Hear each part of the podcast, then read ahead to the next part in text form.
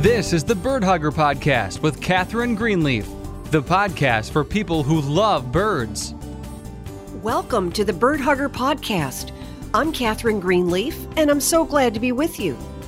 I'm on board for a full 30 minutes of talking all things birds and restoring native habitat. What happens when a burnt out college professor living in New England decides to become a wildlife rescuer and rehabilitator?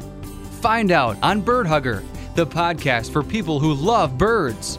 Join host Catherine Greenleaf, who has been rehabilitating injured wildlife for 20 years, and hear how you can turn your backyard into a native oasis for birds. Hello there, everybody, and welcome to the first episode of the fourth season of the Bird Hugger Podcast. I hope you're all doing well. I'm sure by now you've noticed that daylight lasts a few minutes longer each day. What that always means for me is that spring is on its way back and will be here before you know it. Those of you who watched our live broadcast on Facebook already know we are located right now in the Florida Everglades. It is 80 degrees and sunny here today. We are in the 10,000 Islands region, an extremely remote area. The only people you see this far from civilization are the die-hard fishermen and bird watchers like us, of course. Many people refer to the Everglades as a giant swamp, but it is really a river of grass. This river is in constant flux, moving gently all the way to Florida Bay and emptying out in the ocean. The Everglades covers roughly 1.5 million acres and was once close to 5 million acres before human development. The area is home to several endangered species. This includes the wood stork, the snail kite, and the Florida panther. These animals are struggling to survive in an area that is continually impacted by human development. However, there is a big fight being conducted by several state agencies and conservation groups to protect and restore what is left of the Everglades, one of the rarest and most fragile ecosystems on the planet. Today, we'll be exploring what it takes to grow native plants in Florida. Stay tuned, there's more to come. If you are enjoying this show and like what we do, please help us out by subscribing or following us on your favorite app to access our free show. That way, you'll get notified of what's coming, you'll never miss a show, and it will help us in the ratings. Did you know that 1,000 people move to Florida every single day? What is it like to be a transplant from another region, especially if you are a native gardener? Today we are talking with Ginny Stibolt. Ginny is the author of the book Adventures of a Transplanted Gardener. This book is an essential resource for anyone retiring to Florida or for the snowbird with a winter home in Florida. Okay, and now I'd like to introduce Ginny Stibolt to the program. Ginny, thank you so much for joining us today. Oh, it's my pleasure, Catherine.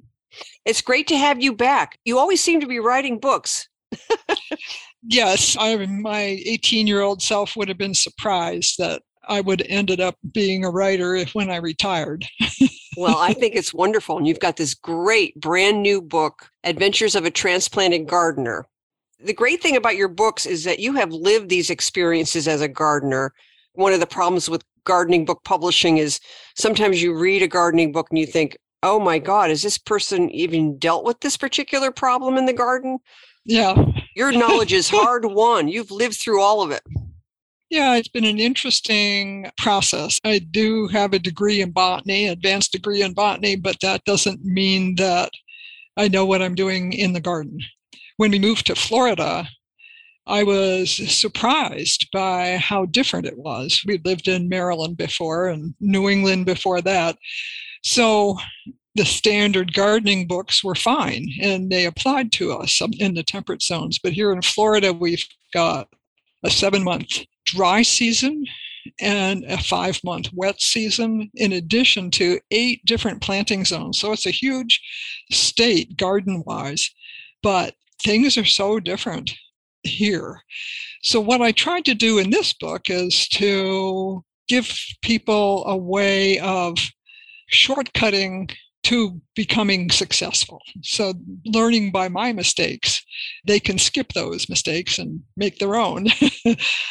and one of the things that happens when people move to Florida, and a lot of times it's like us, we're retired and we move to Florida, is that they then try to make their gardens in Florida look like the gardens where they came from like I planted tulips because I wanted to have a tulip bed like I had in Maryland, but tulips don't work here because the soil doesn't stay cold enough in the winter. So, in being able to garden for your local climate makes a big difference. But when I joined the Native Plant Society here in Florida, my whole gardening experience and my whole gardening viewpoint changed to not what could I grow in Florida, but what belongs here. And if we extrapolate this into building habitat for birds and pollinators, then we find that if you recreate a facsimile of the real Florida with native plants and groupings with layers of up to the trees and everything that the birds and the pollinators and the bats and the other creatures that may be lacking habitat will then have some place to live. Now, in your book, you mentioned that a thousand people move to Florida every single day. That's every just an astonishing day. number. It is. So I think the market for this book will be good. The thing about writing a book for University Press of Florida, or actually probably any university presses, is these are peer reviewed books. And that means that at least two people are paid by the publisher to read the book, find mistakes, make suggestions for making it better. And that adds several months to creating a book when you have it peer reviewed. So I had two peer reviewers, and I don't know who they were. They are anonymous sometimes. And both of them thought that I should spend more time on the introduction to Florida because my first chapter was okay, so if you start in Pensacola, which is at the end of the panhandle, and you drive all the way to Key West, which is the end of the Keys, it would take you 14 hours if you didn't stop. But you would want to stop because there's so many interesting things to see and experience in Florida. And one of the reasons to include this introduction, and I was happy to make it longer and expand upon it, is that if you learn about the parks and what is in there and you visit the springs and you experience the real Florida, then you will have that to inform your gardening. So, in your own yard and in your own community, the schoolyards and your community properties and everything like that, then if you are familiar with the real Florida, then you can assimilate that in your own neighborhood. So tell our listeners now, what is the real Florida? Yeah. Well, Florida is weird because even 500 years ago, when the Spaniards first got here, the Europeans immediately started bringing their own plants.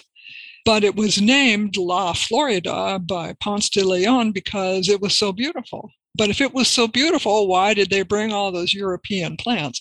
But the real Florida is one that is planted in a way, or, you know, the native habitat. And that's why the Native Plant Society plays such a big role in Florida. We have 37 chapters around Florida, and it's a very interesting group. And then there is also the Florida Native Nursery Group that then they work together so that they are selling native plants. So there's a whole network of nurseries and wholesalers and retailers that sell native plants because if you go into a big box store or typical garden centers, what you're going to find there is plants that are not from Florida, plants that are from other places, and that, you know, oftentimes you see these seasonal plantings. And so every three months you put in a bunch of petunias and stuff like that. And then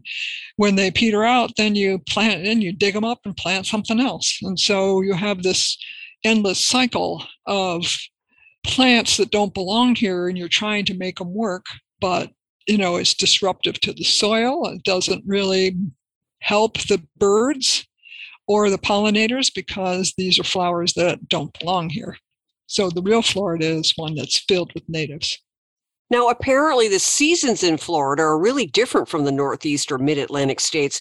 You mentioned in the book there are six killing frosts during the winter in North Florida. Yeah. But in between that, it could be 80 degrees. And so that's why we can't grow tulips because the soil doesn't stay cold enough even if you simulate a winter and put the tulips in the refrigerator for six weeks and you don't plant them until after Christmas, you still don't get a very good production because it's just not cold enough.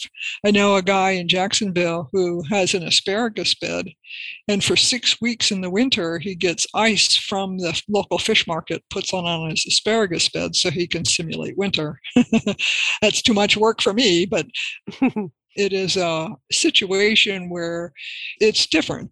But wherever you live, simulating what the native habitat is is extremely important. And I think that Doug Tallamy has made big inroads on that, you know, and he's got his homegrown national park and he's urging people to take out at least half of their lawn and then registering their property to be part of the homegrown native park and national park. So instead of 40 million acres of lawn, that will have a 20 million acre yard by yard national park that's filled with natives. Now, can you explain how Florida's topography dictates pretty much what will survive in a garden? Well, there's not much topography here.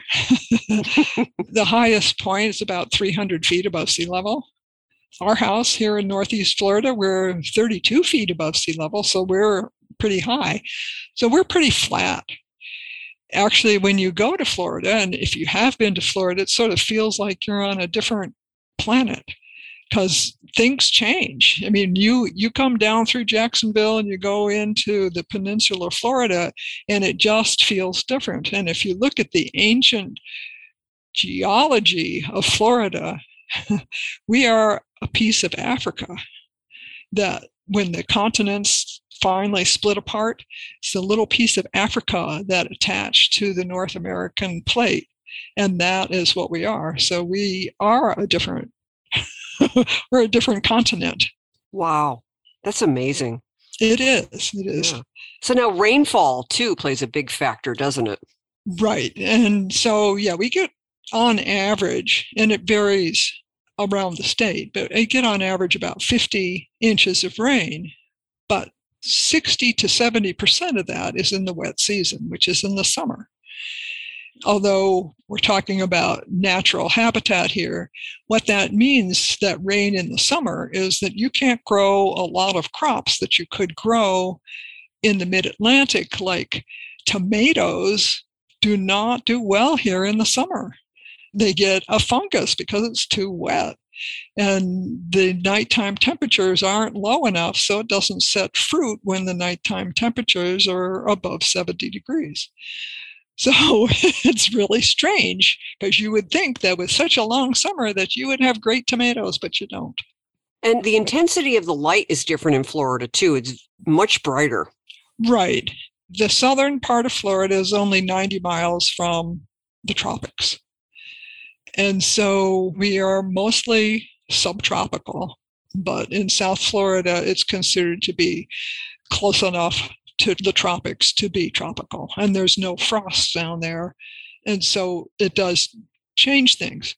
So in the winter, our nights are not as long as if you were farther north. And the days are not as long in the summer because we're so close to the tropics. Mm-hmm. So it's different. And the birds here are different. And we do have to create our landscape so that when they come through, the migrating birds like the cedar waxwings and stuff like that, we need a lot of berries in the winter when they come through because they will gorge themselves on the berries so that they can complete their migration. You need to keep that in mind when you're building your habitat in your yard. Now, the hot temperatures can also really limit what you can grow. Is that correct? Yeah, it's the hot temperatures are a limiting factor. There's a lot of wildflowers that are up in the mid Atlantic that don't occur here. But on the other hand, there's some really amazing stuff that we have that you can't grow farther north. So, you know, that part evens out. In Florida, especially in the panhandle, which is west of me, is considered to be a biodiversity hotspot because there's such a biodiversity here. It's really fun to explore because there's so much to see. And if you're from a different part of the country or a different part of the world, it's unique. You know, there's things that we have that are endemic. There are birds that we have that are endemic, like scrub jay, and that should be our state bird. Our state bird is the mockingbird, and it should be the scrub jay because it's endemic. So now, what ecosystems do you deal with in Florida? I mean, they're very different from other regions of the country. Yes, yeah, we have we have a lot of interesting ecosystems. So we've got more springs than anywhere on the planet in western, northern, and central Florida the springs come up from our aquifers and they are amazing. And they produce an environment that is different because that water is 72 degrees year round so it's cool in the summer and it's warm in the winter and the manatees which is one of our interesting species need to stay warm in the winter, so they flock to the springs to stay warm where the water is coming out of the aquifers. But we also have bogs, you know, peat bogs, we've got mangrove swamps, and we've got the mangroves are amazing plants because they can live in the salt water and they can hold the soil so they actually, the soil builds up in the mangroves at about the same rate as the sea level rise. So the mangrove swamps around the edges of our shorelines are a really interesting habitat and they attract a lot of wildlife because of where they are and the cover that they provide because they're out in the water so that a lot of the predators can't get to them because they're in the water. It's just fascinating. Yeah, it's really diverse. It is. It's really diverse. Yeah. And even if you don't live in Florida, you should come and visit. We have more than 100 miles of shoreline in our state parks. Our state park system is one of the best in the country and has won the gold medal award several times. And these award winning parks have preserved some of the real Florida, and they are the ones who actually have glommed onto the phrase come and visit us and visit the real Florida. And I guess they're contrasting themselves to Disneyland or something, which is not. Now, in the book, you talk about, you know, the typical person that moves down to Florida, maybe to retire or whatever. You mentioned that it's important to determine what plant community might have been in place before the neighborhood was developed. Correct. How would you go about that? Well, you'd visit your local state parks. So you'd look and see what they are, but also the Florida Native Plant Society has a website and they do have a study of the various ecosystems. So if you go to the website, which is fnps.org, then you can look and see. I mean, there's a lot of things that you can do, but you can find the native ecosystems from the wet prairies, the longleaf pine, savannas. We've got fire dependent landscapes. We've got, as I said, the springs. We've got various types of ecosystems here. It's very interesting, and do come and visit us even if you don't move here, because there is a lot to see and a lot to do. And there's a lot of states that don't have any national parks. We have three. Now, you talk about some lovely plants in the book. I know you mentioned sunshine mimosas. Could you talk about those for a second? Yeah, the sunshine mimosa is actually a legume. So it grows in lousy soil because it fixes nitrogen like the beans and the other legumes. It's a, an aggressive ground cover and it has little powder puff pink flowers. So it looks like a Dr. Seuss pink flower. And it's very cute. And it will take over a lawn. It'll take to the mowing, it'll take traffic. I'd give up my lawn for a sunshine mimosa. You know, there's a lot of other ones that are good ground covers as well that you could be planting instead of grass. You also mentioned rice button asters they are actually widespread there in the whole eastern North America. They go all the way from all of Florida up to Canada. And they have tiny little flowers and they are very prolific. I have them in my lawn. We have a freedom lawn. It doesn't get any poisons, doesn't get any fertilizers, not over irrigated. And so the asters grow into the lawn but where they are allowed to bloom, they're just exquisite little aster flowers.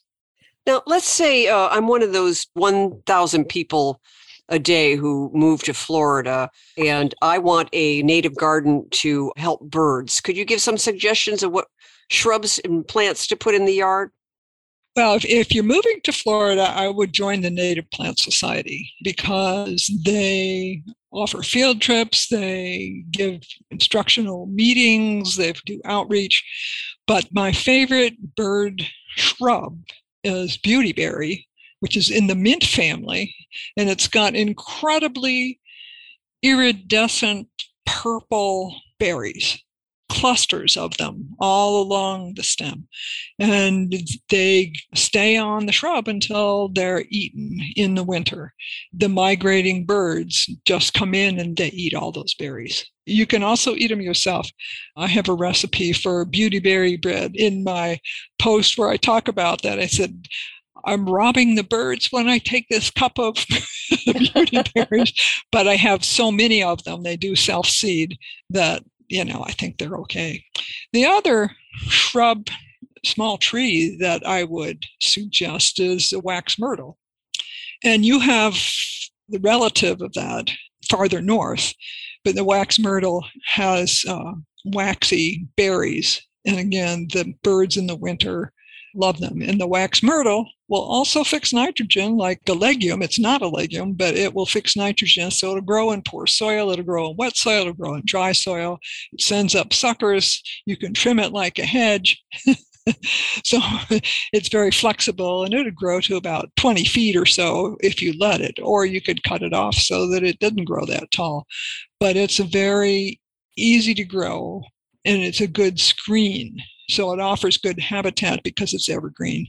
So that would be another good shrub for birds. Farther south, there's firebush and other shrubs that produce berries. And the other thing that we have is we have a long hummingbird season here too. So there are a lot of plants that we can grow. The coral honeysuckle is a vine and it has long tubular reddish flowers that the hummingbirds like. We've got a sage, the tropical sage also has bright red tubular flowers that the hummingbirds like. And it self seeds, it grows prolifically. So it's really, really easy to grow. And it's so interesting that you could have hummingbirds for such a long period of time here. So, as we start to wrap up now, could you talk maybe about creating habitat for not just birds, but also butterflies? Are there any other plants you would recommend? Well, of course, if you are a butterfly gardener, you not only need the flowers, you need the larval food source so that the caterpillars have something to eat. Because without the caterpillars, you won't have the butterflies. And without the caterpillars, you can't feed the birds. So Doug Tallamy said that a pair of chickadees needs 6,000 to 9,000 caterpillars to raise one clutch of young. So we need those native plants so that we have caterpillars. And so that's, I mean, the flowers themselves are fine, but concentrating on what the caterpillars need is going to be more productive because without the passion vines, you're not going to have the zebra long-winged butterfly, which is our state butterfly, because it needs the passion vine for its caterpillars. It's a two-stage process. Are there any host plants that you would recommend? Oh, there's tons of host plants. Of course, if you want monarchs, we need milkweed. You'd get native milkweeds so that the monarchs will migrate. So you need the natives are the best for that. As somebody said that a real butterfly gardener cheers when something eats her plants. That's a big change. It is. It is. That's change. not the way we were raised, but it is changing. And I think people are becoming more and more aware of it. And I think that's a good thing. I think, you know, the first reaction of so many in years past was just haul out the pesticides. Yeah, right. But with the pesticides, then you're going to kill the butterflies. Yep, and the birds. and the birds, yeah. So yeah. the birds and the butterflies are charismatic, attracting. So to get people interested, we need something that they like. So when they say wildlife, they might not have a positive viewpoint of what wildlife is. But when you talk about birds and butterflies, then, oh, yeah, I'd like those. And so that is one of the ways that we get people to switch to native with no poisons. I'd like to thank Ginny Stibolt for joining us today. You can find out more about Ginny and her books by going to her blog at greengardeningmatters.blogspot.com. Her new book is available at amazon.com and the Barnes & Noble website. Join Americans everywhere in the One Third for the Birds movement. Dedicate the back third of your yard to birds and other wildlife. Make this area a quiet zone with no leaf blowers or lawnmowers. Plant native trees and shrubs so birds have plenty of insects to eat. Create a safe haven for birds to nest and raise their young.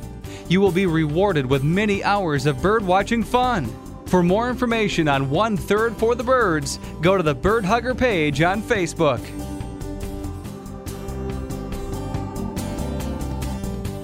And that's it for today's episode, everybody.